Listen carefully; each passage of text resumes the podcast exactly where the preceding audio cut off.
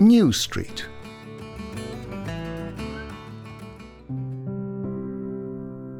An array of impressive public buildings line New Street.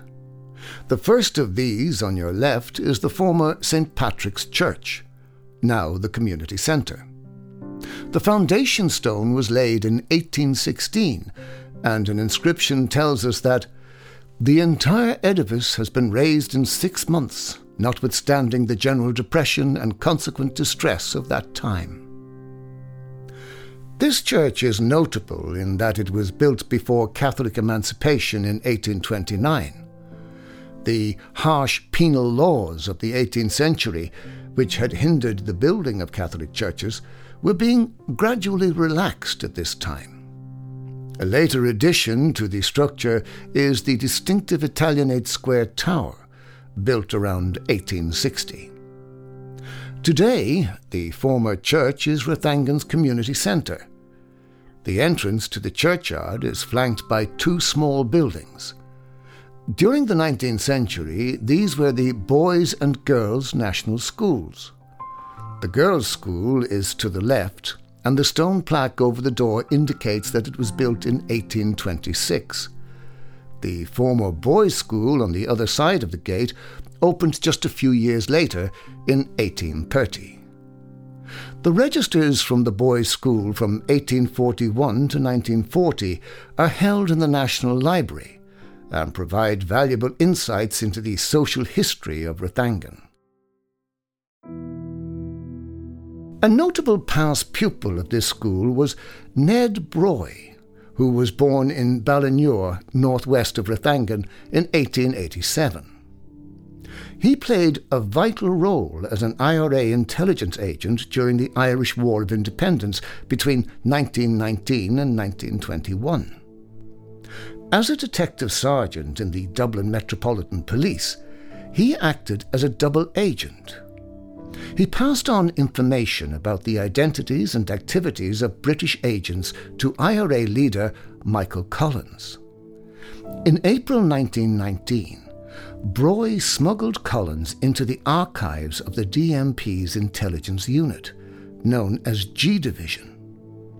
Collins used the information he gathered to deadly effect, and numerous spies were eliminated. Broy accompanied Collins to London during the treaty negotiations and supported the Anglo Irish Treaty of 1921. After the War of Independence, he served in the National Army before joining An Garda Síochána, where he rose to the rank of commissioner. Broy was president of the Olympic Council of Ireland from 1935 to 1950. Continue down New Street for 200 metres to another building that was at the heart of ecclesiastical and educational life in Rathangan for generations. The Mercy Sisters arrived in Rathangan in 1875 at the invitation of the local parish priest, Father John Nolan. Five nuns travelled from Shrewsbury in England, but two of them were in fact natives of Dublin. Four years later, the convent building was completed and was home to a community of around 15 nuns for most of the 20th century, until the building was sold in 1990. Although now in private ownership, the old convent is still an impressive structure. The nuns remained on in Rathangan until 2017, when the last two Mercy Sisters departed. The modern Catholic Church of the Assumption in St. Patrick stands in contrast to the older architectural heritage of Rathangan. Its tall, conical bell tower and striking facade sets it apart in the streetscape. The church interior is just as impressive and is noted for its barrel vaulted ceiling. The organ and the bell were brought from St. Patrick's Church, now the community centre. Rathangan builder Andrew Cross began work in 1955 with local labour. Help from Bord na Móna workers, along with community fundraising, were vital in the completion of the work. The church was consecrated in 1958.